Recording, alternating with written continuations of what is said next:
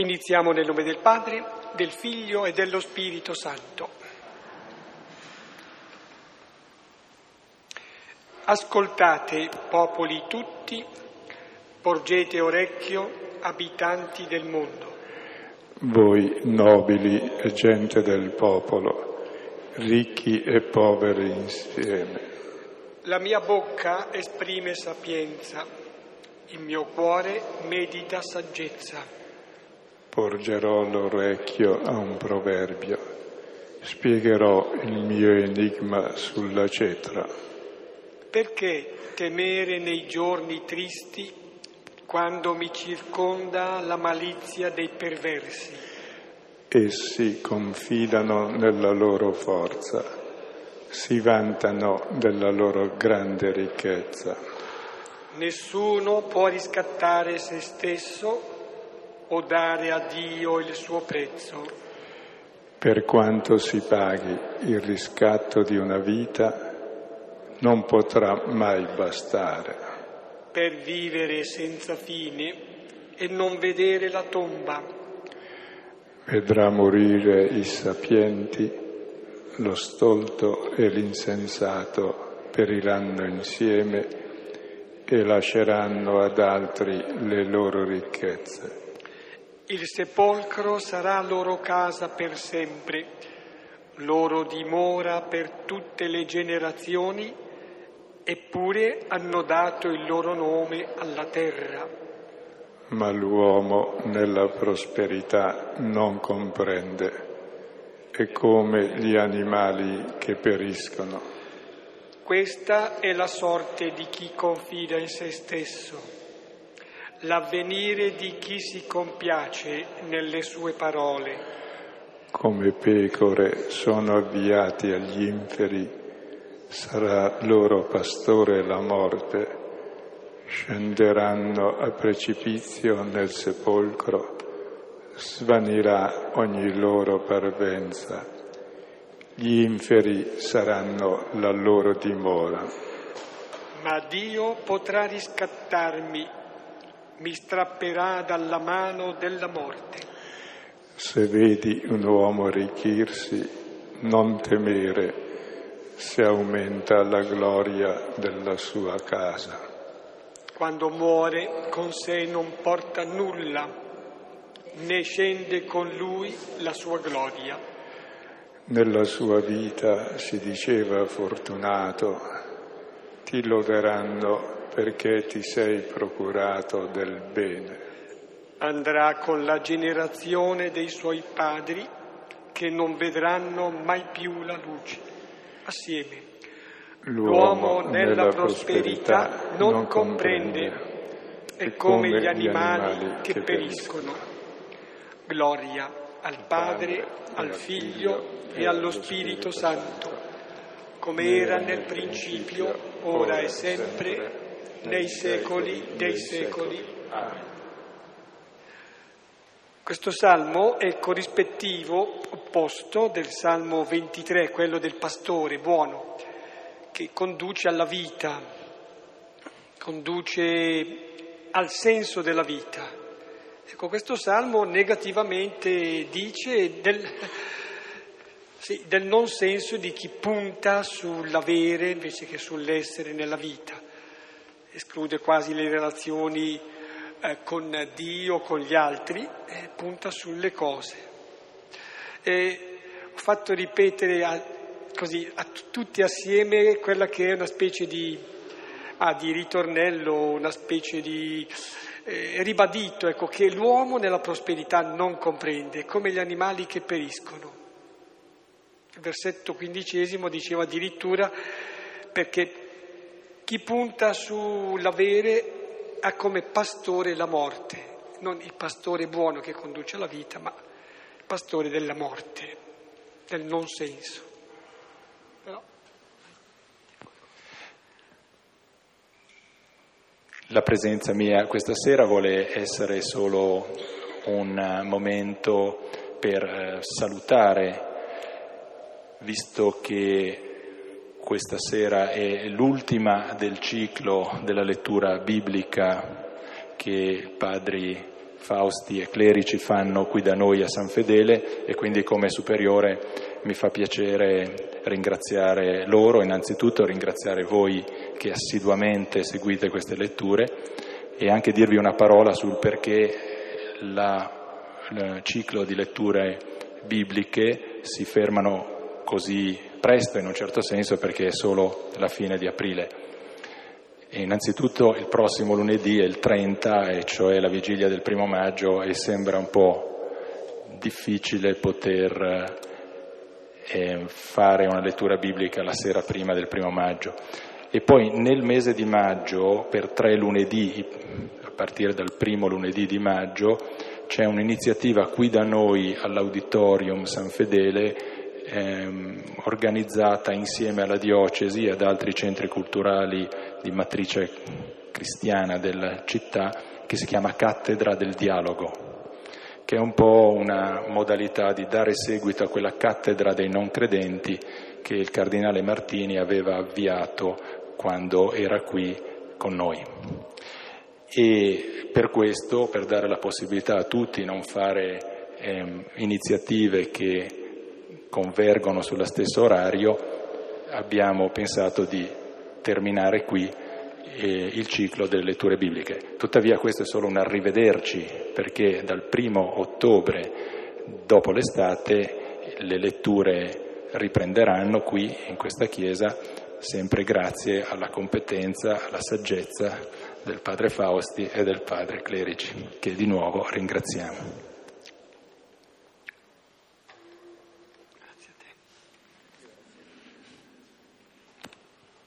Grazie padre Carlo e ci vediamo.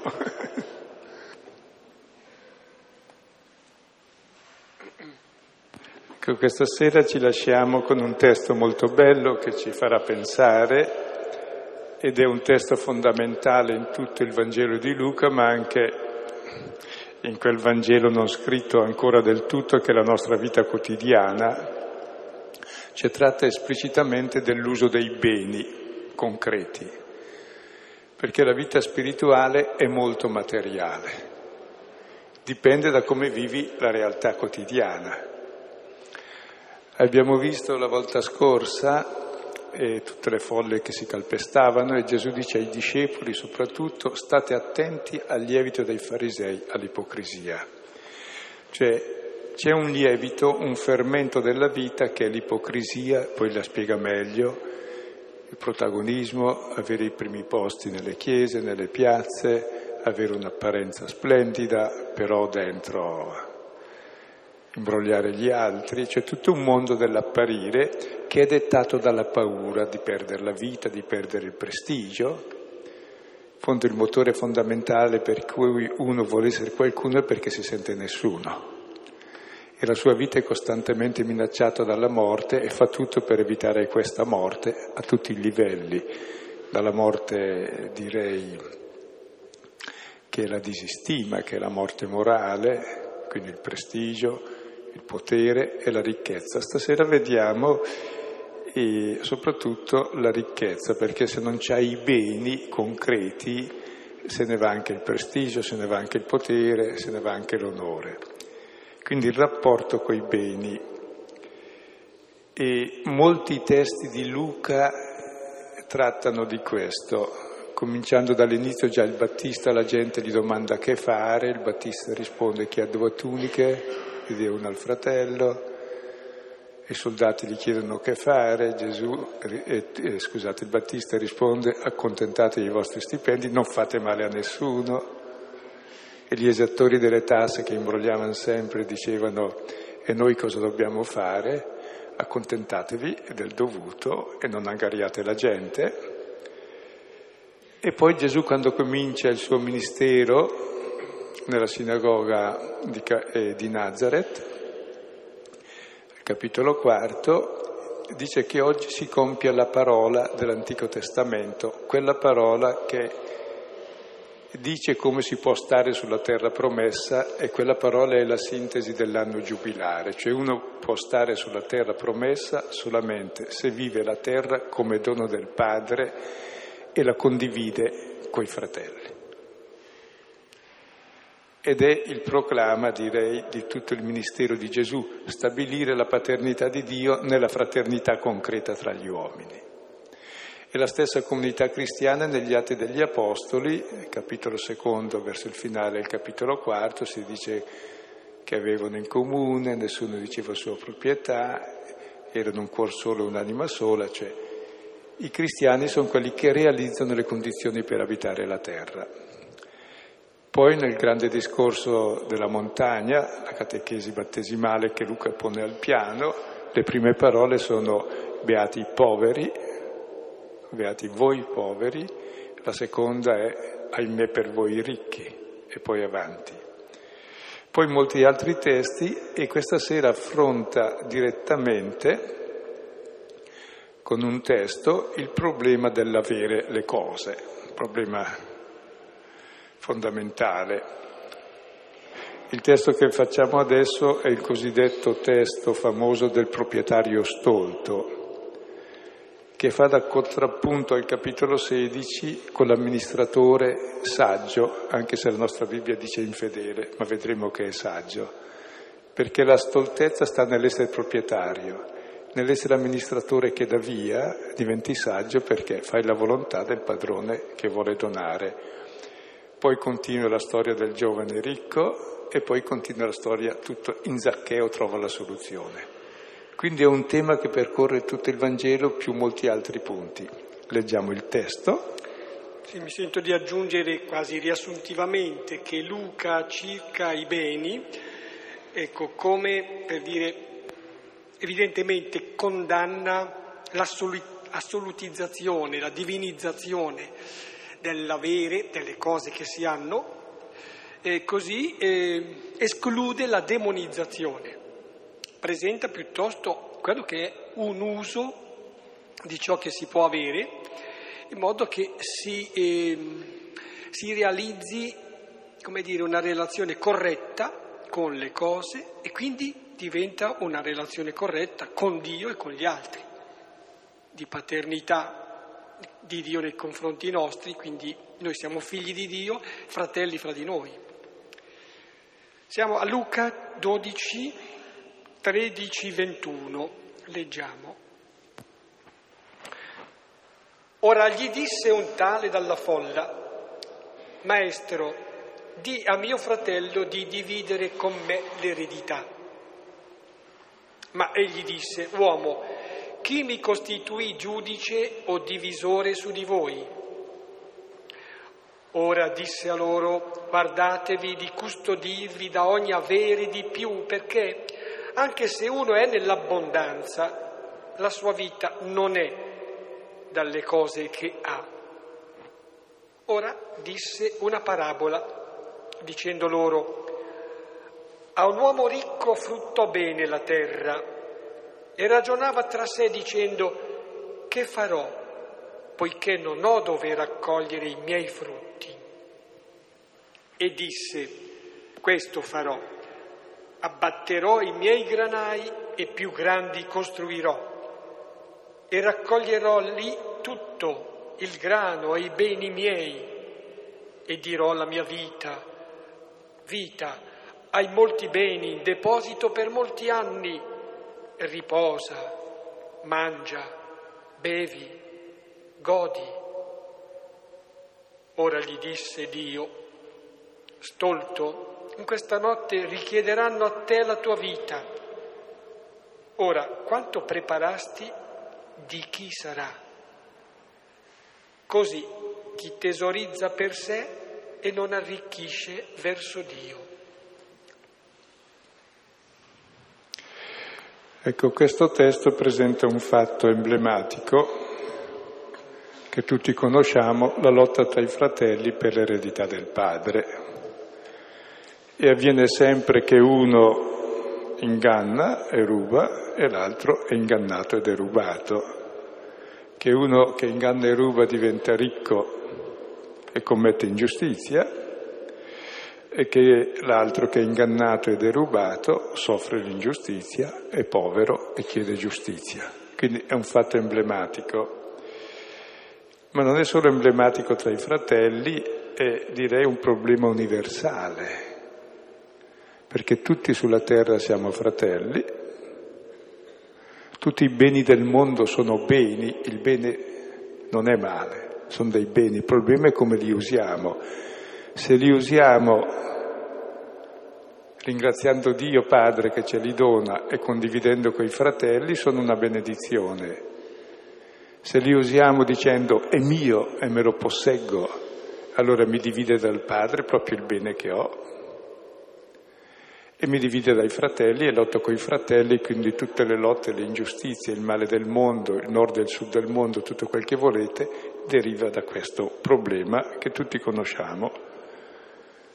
E la lotta per l'eredità, che oggi è più grande che mai perché ormai il mondo è un villaggio unico e ci interessa l'eredità è unica e vorremmo averla tutta in mano, dalle fonti di energia, dalle fonti di alimentazione a tutto quel che esiste. E chi ha in mano questo, l'altro resta con niente. E magari riesce anche a soffrire la fame in terre dove si potrebbe far tutto fuorché soffrire di fame. Quindi il problema è il problema che abbiamo sempre davanti agli occhi tutti anche se chiudiamo spesso gli occhi e siamo preoccupati dei nostri problemini interni. Se invece il mondo è molto più grosso e il vero gioco che c'è al mondo è che spirito, che lievito fermenta la nostra vita e la nostra storia. È il lievito dell'ipocrisia, che qui diventa il lievito dell'avere di più, o è il lievito della fraternità, della giustizia della pace. È il lievito del figlio, dello spirito d'amore o è il lievito dello spirito di Satana, il divisore? E ci si aspetta che Gesù risponda a questo fratello ingannato che gli dica tu hai ragione, adesso vado a dire a tuo fratello, e quel che gli dice, dica a mio fratello di divide l'eredità, no? Che rimproveri il fratello che ha imbrogliato e appoggi Dio dovrebbe far così, no? E Gesù dà una risposta strana. Dice guardatevi, a tutti la dà, anche a lui, dalla cupidigia è tradotta in italiano, credo. In greco c'è pleonexia che vuol dire aver di più e cercheremo di capire. E poi narra questa parabola per farci capire qual è la radice dei nostri mali. E prima di entrare nel testo tenete presente 1 Timoteo 6,10 che dice che la cupidigia è radice, è la cupidigia del denaro, è la radice di tutti i mali. Efesini 5,5 che dice che la pleonexia, questa cupidigia è vera idolatria. Cioè facciamo come oggetto del nostro interesse, del nostro culto, l'avere di più, l'obiettivo della vita. Quindi diventa il nostro Dio e diventiamo schiavi di questo Dio che ci uccide tutti. Quindi questa parabola, questo racconto è per noi estremamente importante perché vediamo che viviamo in un mondo dove il motore è l'aver di più,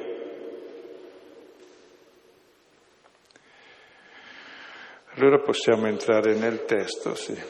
Sto pensando all'avere di più o anche all'avere escludendo l'altro. Ecco l'affermazione proprio della proprietà che esclude l'altro.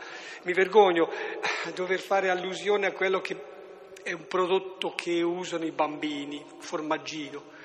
Ecco, avete capito, mio, mio. Funziona bene. Perché, ecco, mi vergogno un po' perché nel commento del Vangelo non si deve fare queste cose, ma è proprio per l'esclusione dell'altro. È mio, tu non c'entri. E così si educano bene fin da piccoli. No, a mangiare essere... come i cani che è mio e ringhiano all'altro. Quello che può essere, no, evidentemente un egocentrismo che per il bambino è necessario perché possa sopravvivere, lo si consacra e diventa egoismo. Il bambino deve pensare a se stesso, non è che dice ma non piango perché sennò disturbo la mamma e il papà. Chiaro che pensa di essere al centro e. Ma dopo crescendo si dovrebbe anche cambiare prospettiva, trascendere la propria personalità, andare al di là di se stessi. E, e dire formaggino nostro almeno. Cancelliamo. Ora gli disse un tale dalla folla, Maestro, di a mio fratello di dividere con me l'eredità. Ma egli disse, Uomo, chi mi costituì giudice o divisore su di voi? Ecco, e questo è il problema che ci riguarda tutti, è come dividere l'eredità con i fratelli. Tutta la terra è un'eredità unica, come la dividiamo tra noi?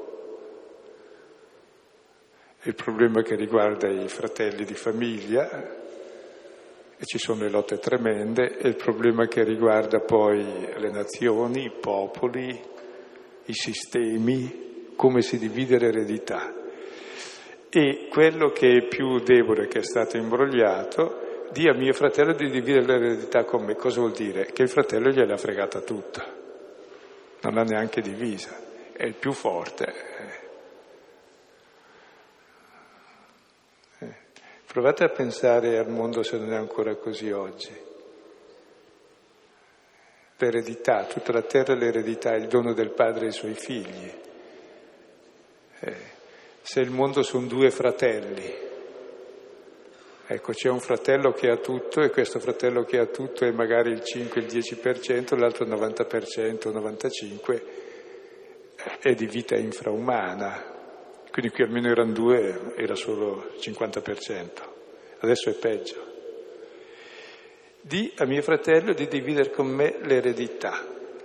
Nella Bibbia lotte per l'eredità ci sono già dall'inizio. Abramo, Dio gli ha promesso la terra, è lì pastore con suo cugino Lot, che vaga di qua e di là col suo gregge, e i loro dipendenti si mettono a lottare tra di loro per i pascoli migliori, e allora vediamo come fa Abramo a dividere l'eredità con Genesi 13. Dice a Lot, guarda, noi siamo fratelli, facciamo così, tu scegli quel che vuoi e io vado dall'altra parte, così non litighiamo. Allora Lot la, scelse la bella piana, feconda, dove poi ci sarà Sodoma e Gomorra che verrà distrutta, e allora l'altro andò dall'altra parte nel deserto. Quindi la storia antica anche nella Bibbia e Mosè è il modello della scelta. Sceglie di non rompere la fraternità, ti lascio anche la parte migliore, che poi diventerà la peggiore. Grazie proprio a chi cerca sempre il meglio e chi crea un sistema di cupidigia e poi affoga nel fuoco, nello zolfo. Lui preferisce invece non rompere la fraternità e sceglie anche la parte minore, cioè rinuncia alla sua parte in fondo, come Dio. Perché? Perché quel che gli interessa il suo tesoro, non sono le cose, quel che gli interessa è salvare l'amore del fratello, è essere lui figlio e fare la volontà del padre. Capite allora che nella divisione della terra si esercita l'idolatria, cioè il mio Dio, il principio della mia vita, è il mio interesse e il resto me ne frega niente. Vado in valore Dio, Padre, però facciamo bei culti, eh, perché così Così riusciamo a fregare meglio il prossimo, che la religione è uno strumento potente, se la elimini eh, perdi anche, perdi anche il controllo della gente e poi non me ne frega niente degli altri. È il problema grosso di sempre, fare come Abramo. E Gesù gli risponde uomo. È bella questa risposta uomo, perché riguarda ogni uomo. Chi mi costituì giudice o divisore? Dio non è quello che giudica, che premia i buoni e punisce i cattivi, perché se fosse così vuol dire che i ricchi sono buoni, no? Eh, scusa, se Dio premia i buoni, guarda io sono ricco, bello, forte, fortunato, vuol dire che sono bravo. Tu invece sei povero, stai male, vuol dire che sei disgraziato e Dio ti maledice, no? Non è così. E invece no. Dio dirà, ahimè per voi, guai a voi ricchi, beati voi poveri. Perché? Che Dio non è venuto a, a fare apologia di reato, a dire che chi imbroglia, chi è potente, chi domina gli altri, quello sì che è immagine di Dio. No, quello è colui che uccide la fraternità e rifiuta il Padre comune, è l'ateismo pratico. L'ateismo teorico non esiste nella Bibbia, esiste invece l'ateismo pratico, che è quello che possiede tutto e fa lui Dio sulla terra. E questo è il vero ateo. Voi tenete presente, ricordate bene tutti, sapete che nella Bibbia nessuno è proprietario del Signore e la terra e quanto contiene. Noi siamo figli e tutto è dato in dono ai figli perché vivono da fratelli.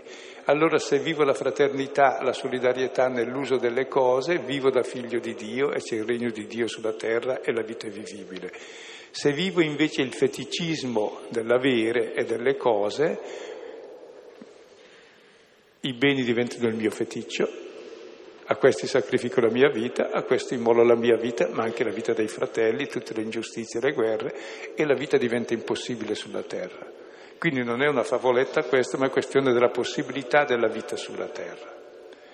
E Dio non è venuto per fare il giudice o il divisore, non accusa nessuno e non divide, è il diavolo che accusa e divide.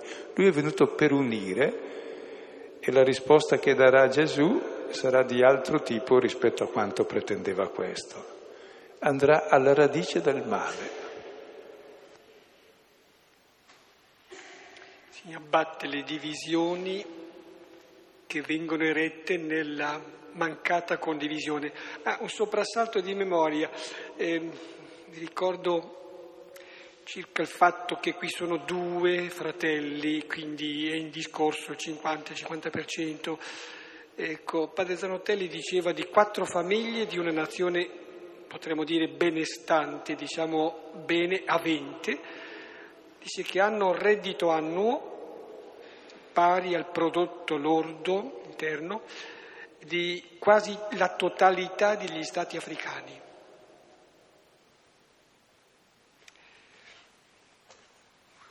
Proseguo. Ora disse a loro Gesù, guardatevi, guardate di custodirvi da ogni avere di più, perché anche se uno è nell'abbondanza, la sua vita non è dalle cose che ha. È un monumento solenne, dice guardate bene, state attenti, di, guardate di guardarvi, di custodirvi, di stare attenti da questa cosa. E qual è la cosa? Ogni forma di avere di più. In greco c'è la parola pleonexia, pleon più, exia avere, aver di più. Tradotto anche copidigia, alterigia, avidità, arroganza. È bello invece proprio il termine vuol dire aver di più.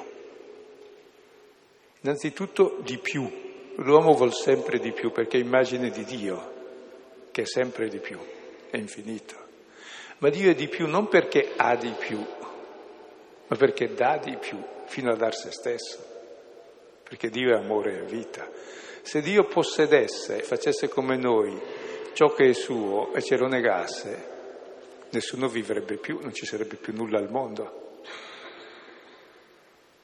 Tutto è possibile perché il di più di Dio è quello di dar di più, perché è di più. Uno è ciò che, non ciò che ama, ciò che dà.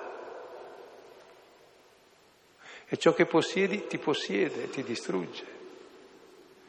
E questo aver di più è una fame perché è vero che i beni garantiscono la vita, ma garantiscono anche la morte, garantiscono la vita se li usi bene. Se tu diventi schiavi dei beni, sacrifichi la tua vita ai beni, non ti garantiscono la vita, ma crepi prima. E poi fai morire il resto del mondo di fame, di guerre e di lotte. Quindi è una falsità che i beni garantiscono la vita, la causa, sono la causa di tutte le ingiustizie. Ma non perché i beni siano cattivi, sarebbero buoni, perché c'è sotto questa cupidigia, questa brama di avere e invece Gesù spiega, anche se sei nell'abbondanza, sappi che la tua vita non è da ciò che hai, ma da ciò che sei. La tua dignità non dipende dalle cose che hai, dal conto in banca, dalla casa, dal vestito, dalle firme. Dalle... Dipende da ciò che sei figlio di Dio. E sei figlio di Dio se sei fratello degli altri, se condividi con gli altri. Guardate, non sono discorsi pii questi qui, sono discorsi fondamentali per la sopravvivenza sulla terra. Poi ci lamentiamo che c'è la violenza delle città, la violenza. Ma scusa, è chiaro che c'è. Sai, quando vai in Africa ti derubano, è chiaro che mi derubano, fanno bene. Cioè fanno bene, fanno male perché hanno cupidigia, ma se sono cose da mangiare fanno bene.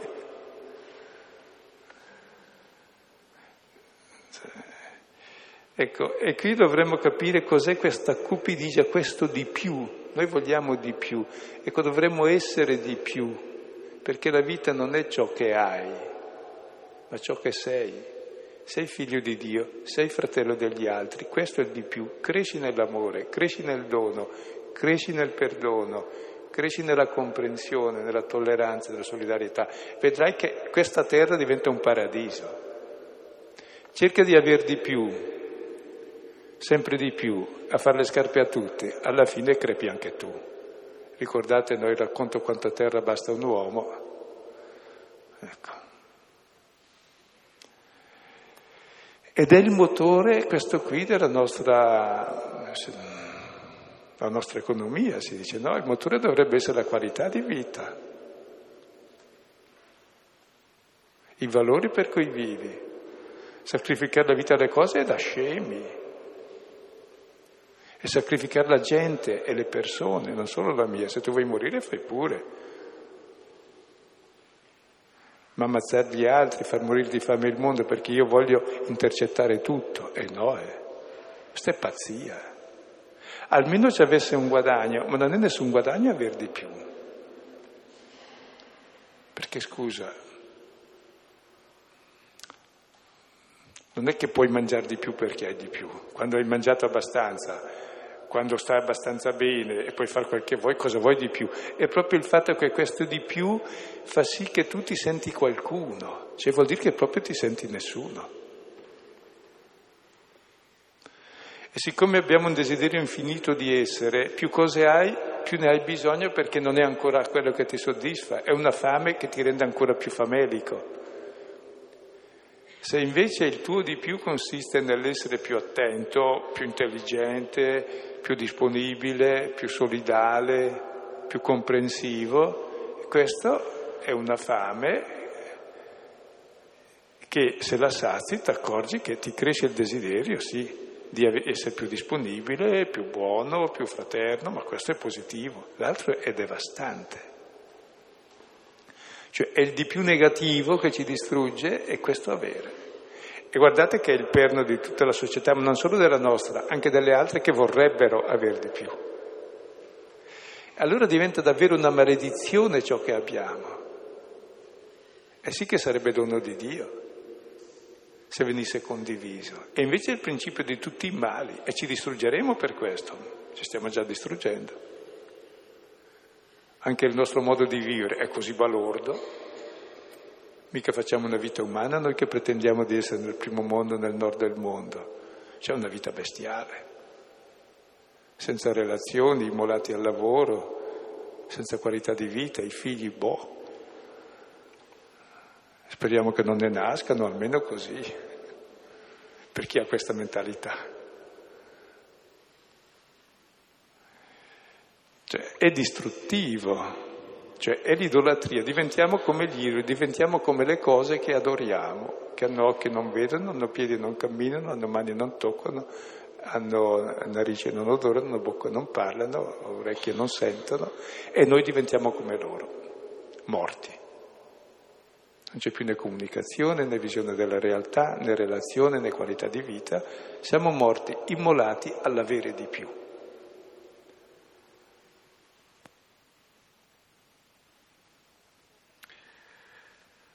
Ora disse una parabola, dicendo, a un uomo ricco fruttò bene la terra e ragionava tra sé dicendo, che farò, poiché non ho dove raccogliere i miei frutti? E disse, questo farò, abbatterò i miei granai e più grandi costruirò e raccoglierò lì tutto, il grano e i beni miei, e dirò la mia vita, vita hai molti beni in deposito per molti anni, riposa, mangia, bevi, godi. Ecco, Gesù adesso narra una parabola per illustrare questo dice che un ricco fruttò bene la terra. Non è merito suo, perché la terra c'era anche senza di lui e che la terra frutti dipende dalle stagioni perché è buona. Il lavoro poi non l'ha fatto lui, certamente se era ricco, ma l'hanno fatto gli altri che ha sfruttato. Quindi un uomo ricco frutta bene la terra. Allora, tra sé ragionava, in greco c'è una parola che vuol dire tra il ragionare e lo sragionare, dicendo che farò? È la domanda fondamentale nel Vangelo di Luca e negli Atti, che fare? Che l'uomo si interroga che fare, perché non è programmato dall'istinto, perché non ho dove raccogliere i miei frutti. Cioè ormai era così grande che non aveva più capacità per contenere i prodotti che aveva. Allora disse, so io che farò, questo farò.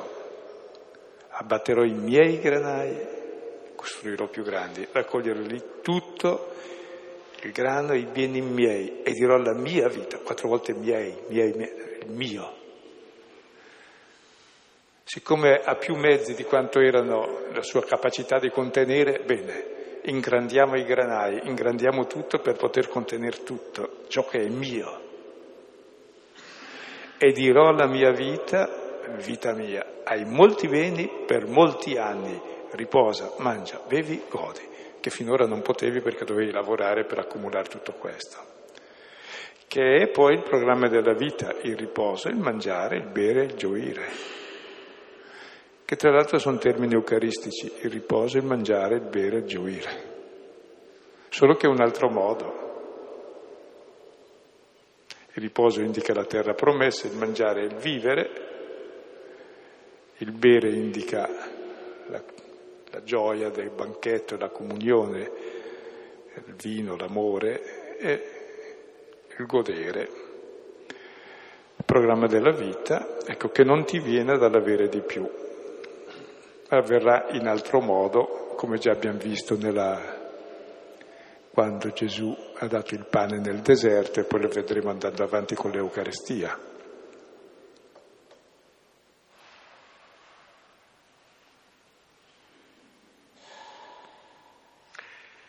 Ora gli disse Dio, stolto, in questa notte richiederanno a te la tua vita Ora, quanto preparasti di chi sarà? Così chi terrorizza, no, chi tesorizza per sé e non arricchisce verso Dio. Ecco, Dio gli disse stolto, in questa notte richiederanno la tua vita.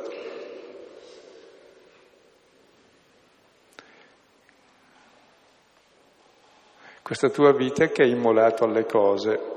E quanto hai preparato di chi sarà, il testo lo dice di chi sarà, i suoi figli litigheranno per l'eredità. Per cui lui non ha goduto dei beni perché ha sacrificato la vita ad accumulare. I suoi figli cosa faranno il risultato? Litigheranno tra loro per la stessa cupidigia e si distruggeranno tra loro. Lui ha distrutto la sua vita e ha distrutto anche quella dei figli così. E la cosa va avanti all'infinito perché il finale richiama il principio.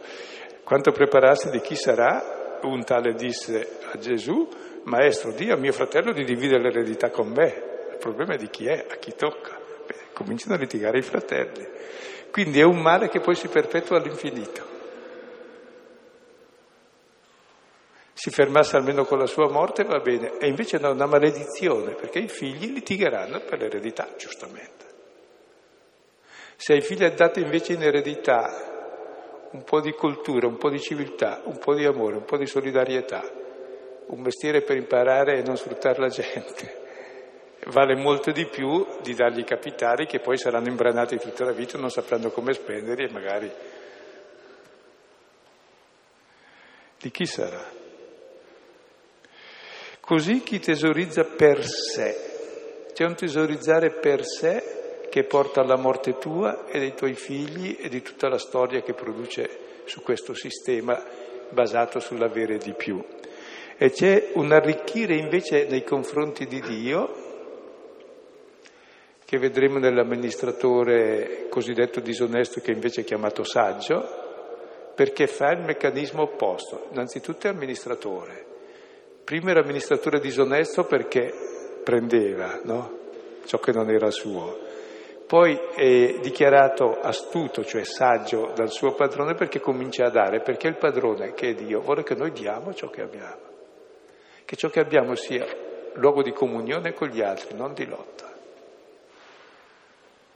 Questo arricchire verso Dio, oppure vedremo Zaccheo, oppure vedremo il ricco Epulone e Lazzaro, che il ricco Epulone invoca Lazzaro che scenda a salvarlo, almeno intingere il dito nell'acqua e fargli arrivare una goccia d'acqua sulla lingua, perché i poveri sono quelli che ci salvano, Ciò che dai all'altro salva te.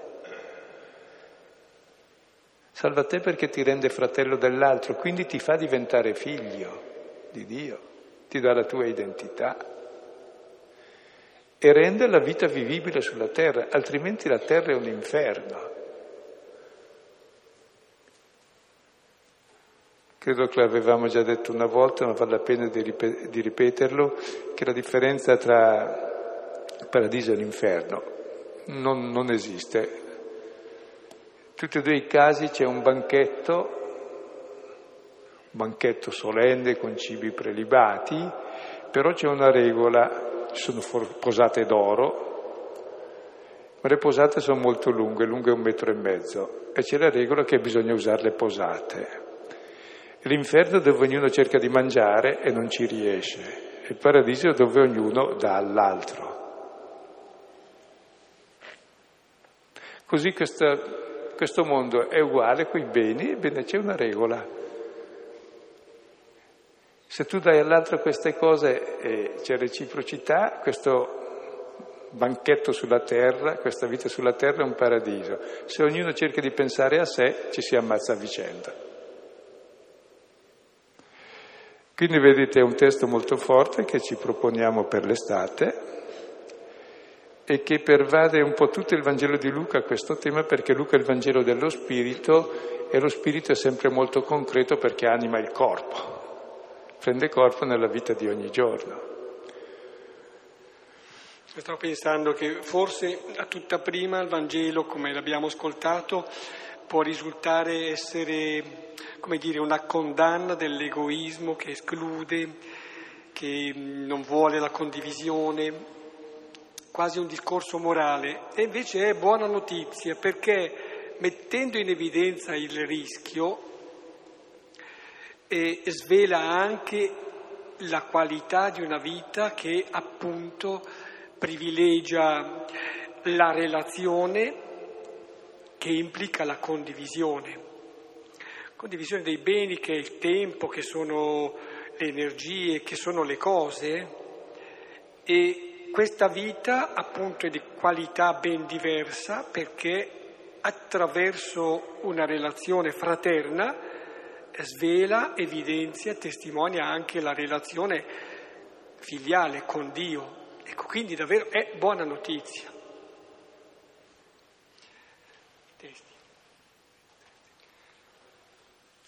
Dunque, dei testi utili abbiamo già accennato accanto a questo salmo che abbiamo pregato, 49, diciamo in edizione quasi negativa, il contrapposto è il salmo 23, 22, quello del pastore che conduce a pascoli erbosi, ad acque tranquille, alla vita. Altri salmi voglio citare, Salmo 39 e il Salmo 90. Poi si è fatto riferimento senz'altro a Levitico capitolo venticinquesimo, terra di Dio. Ecco, allora bisogna che si sappia vivere sulla terra con tutto ciò che questo comporta in termini appunto di eh, filialità nei confronti di, di Dio e di fraternità con gli altri. Poi è stato citato mm, prima Timoteo 6, 10, ancora una condanna eh, dell'avidità, radice di tutti i mali, ecco, questo attaccamento. E poi Efesini 5:5, vera idolatria. Però positivamente ancora vorrei citare i sommari che sono nel libro degli Atti, sommari che dicono con quale stile ha cercato di vivere la prima comunità. Sono al capitolo secondo, 42-47, capitolo quarto, 32-35, capitolo quinto, 12-16. Ecco come la comunità, la prima comunità viveva eh, in un uso dei beni che eh, voleva dire fraternità, per cui non c'era nessuno che vantava diritti escludi, esclusivi sulle cose e non c'era nessuno che era nella necessità, nel bisogno. Solo questi. Approfittiamo anche per salutare e ci ridiamo l'appuntamento a Dio piacendo al primo ottobre.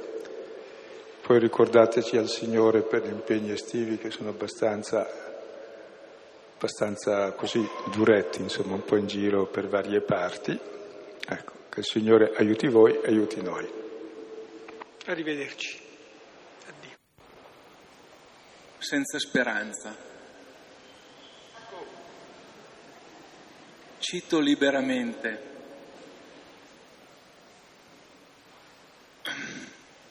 A me dava molto speranza questo perché è l'unica speranza. Eh, stasera è stato... mi hanno colpito alcune cose.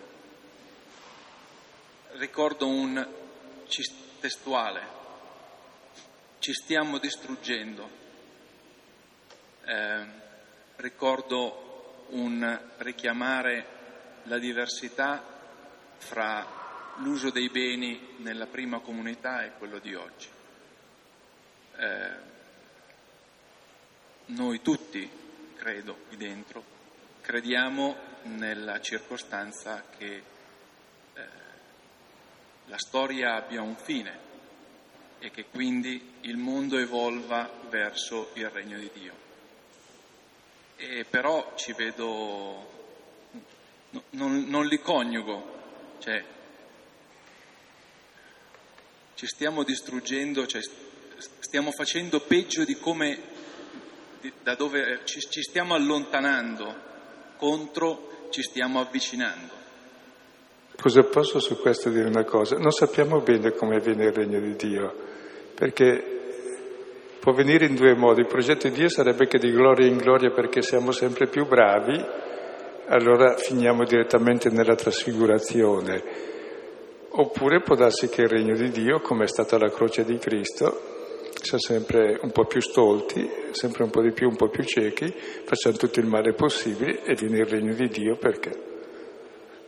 Perché Dio porta tutto questo male, tutti i poveri cristi del mondo portano questo male e apriremo gli occhi e, e, la salvezza sarà che nel nostro male siamo perdonati e salvati, ma se non lo facessimo sarebbe meglio. Cioè, voglio dire, è un testo che ci richiama responsabilità, come tutto il Vangelo. Non è che dice eh, Deus ex machina risolve e fa venire il regno di Dio. No. È l'impegno dell'uomo in questo mondo se che fa la volontà di Dio. Allora è bella la vita proprio, è bella. Uno che non vive nell'ansia dell'accumulo, ma vive davvero nell'amicizia e nella solidarietà possibile, senza essere né integralisti né fanatici, no? E ha, ha certi valori e vive quei valori, davvero la vita è bella e la vita si salva. Se no davvero non vale neanche la pena di vivere, no? Se per farsi guerra per star sempre peggio come appunto è la tendenza visibile in fondo. No? L'aver di più è davvero il meccanismo fondamentale di tutto l'agire, cioè la paura di perdere. Tranquillo, muori, perdiamo tutto. Il problema è come usi la vita, positivamente.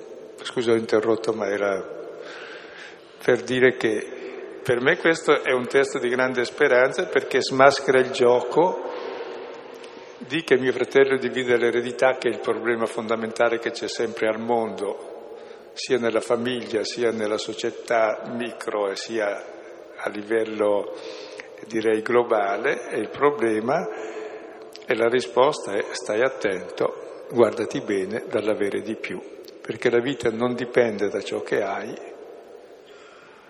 ma da ciò che sei. E questo è per salvare l'uomo, salvare ciò che è l'uomo. Se sei figlio e vivi da fratello, allora fai una vita umana, allora ecco che i beni diventano davvero buoni, diventano un luogo di comunione, di scambio, di vera ricchezza, che i beni sono utili, necessari. Se no diventa un luogo di lotta e ci si scanna a vicenda, cioè fin dall'inizio è così. Eh. Non volevo dire che il testo era senza speranza, ah. ma che me ne vergogno mentre lo dico, eh, lo prenda così, che le sue parole stasera erano particolarmente forti, però effettivamente le, le ha ribadite. Beh, eh, io penso che il mondo si evolva in meglio e invece il pensiero giustamente non posso che, che rispettarlo.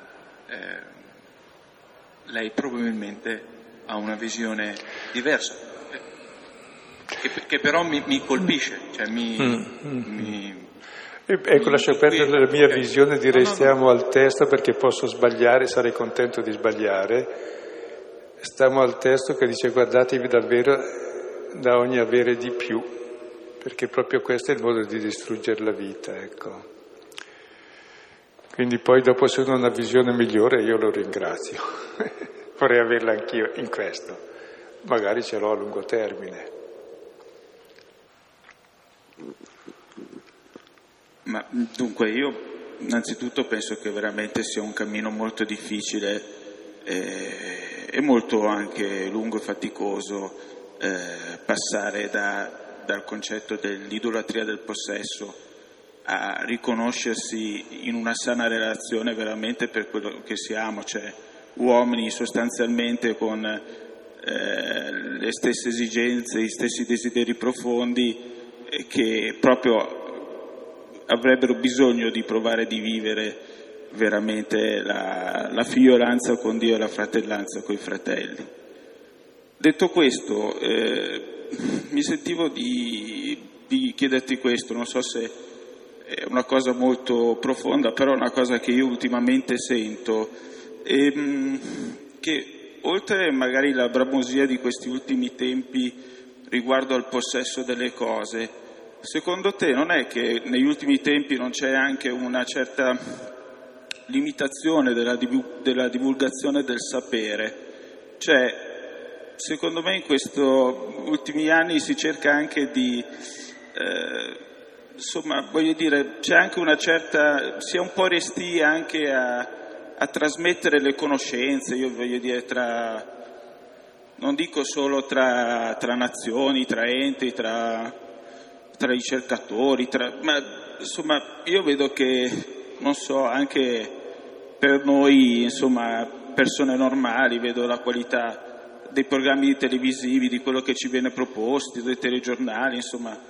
cioè, secondo me c'è un, un ricadere verso il basso che ci vuole fare solo pensare al nostro piccolo orto senza pensare, insomma, al grande, al grande giardino dell'umanità, insomma.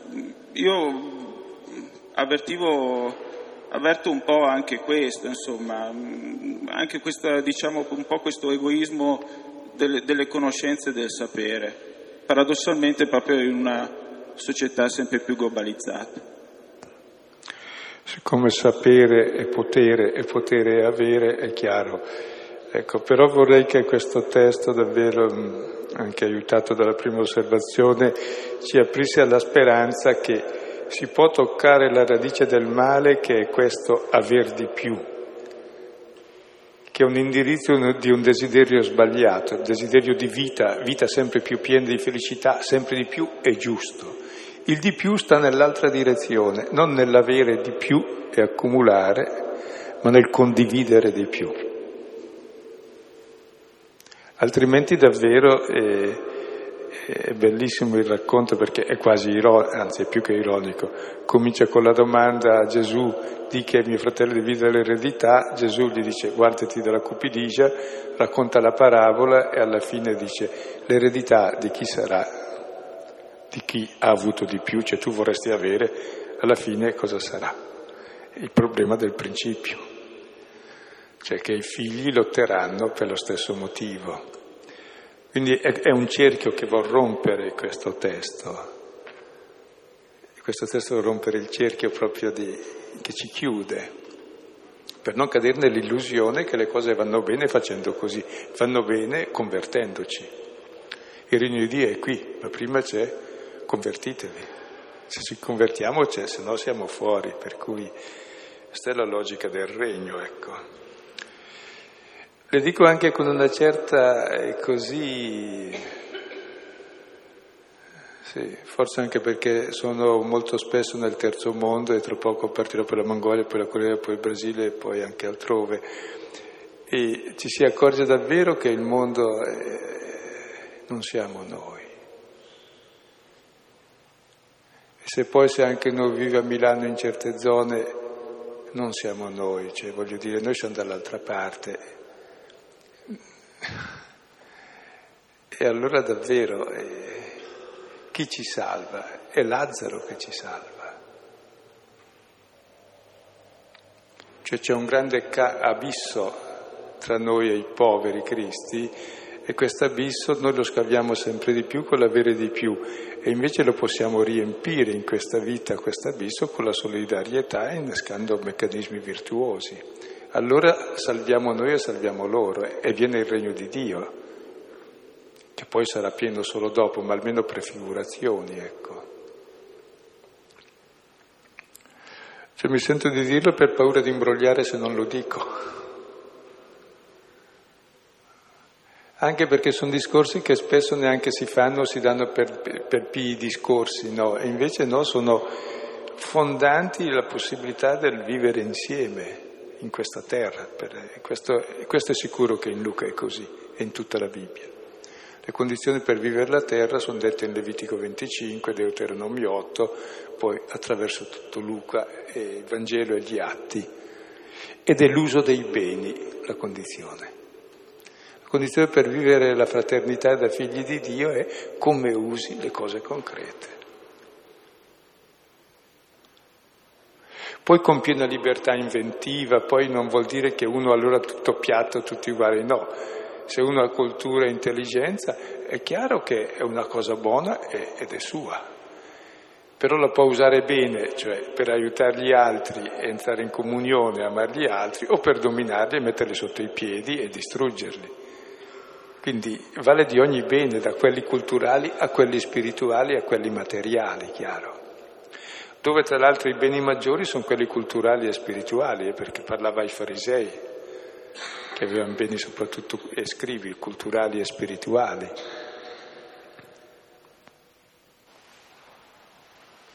Preghiamo assieme. Padre nostro che sei nei cieli, sia santificato il tuo nome, venga il tuo regno, sia fatta la tua volontà come in cielo, così in terra. Dacci oggi il nostro pane quotidiano e rimetti a noi i nostri debiti, come noi li rimettiamo ai nostri debitori, e non ci indurre in tentazione, ma liberaci dal male. Amen. Nel nome del Padre, del Figlio e dello Spirito Santo. Amen. Buonanotte, arrivederci.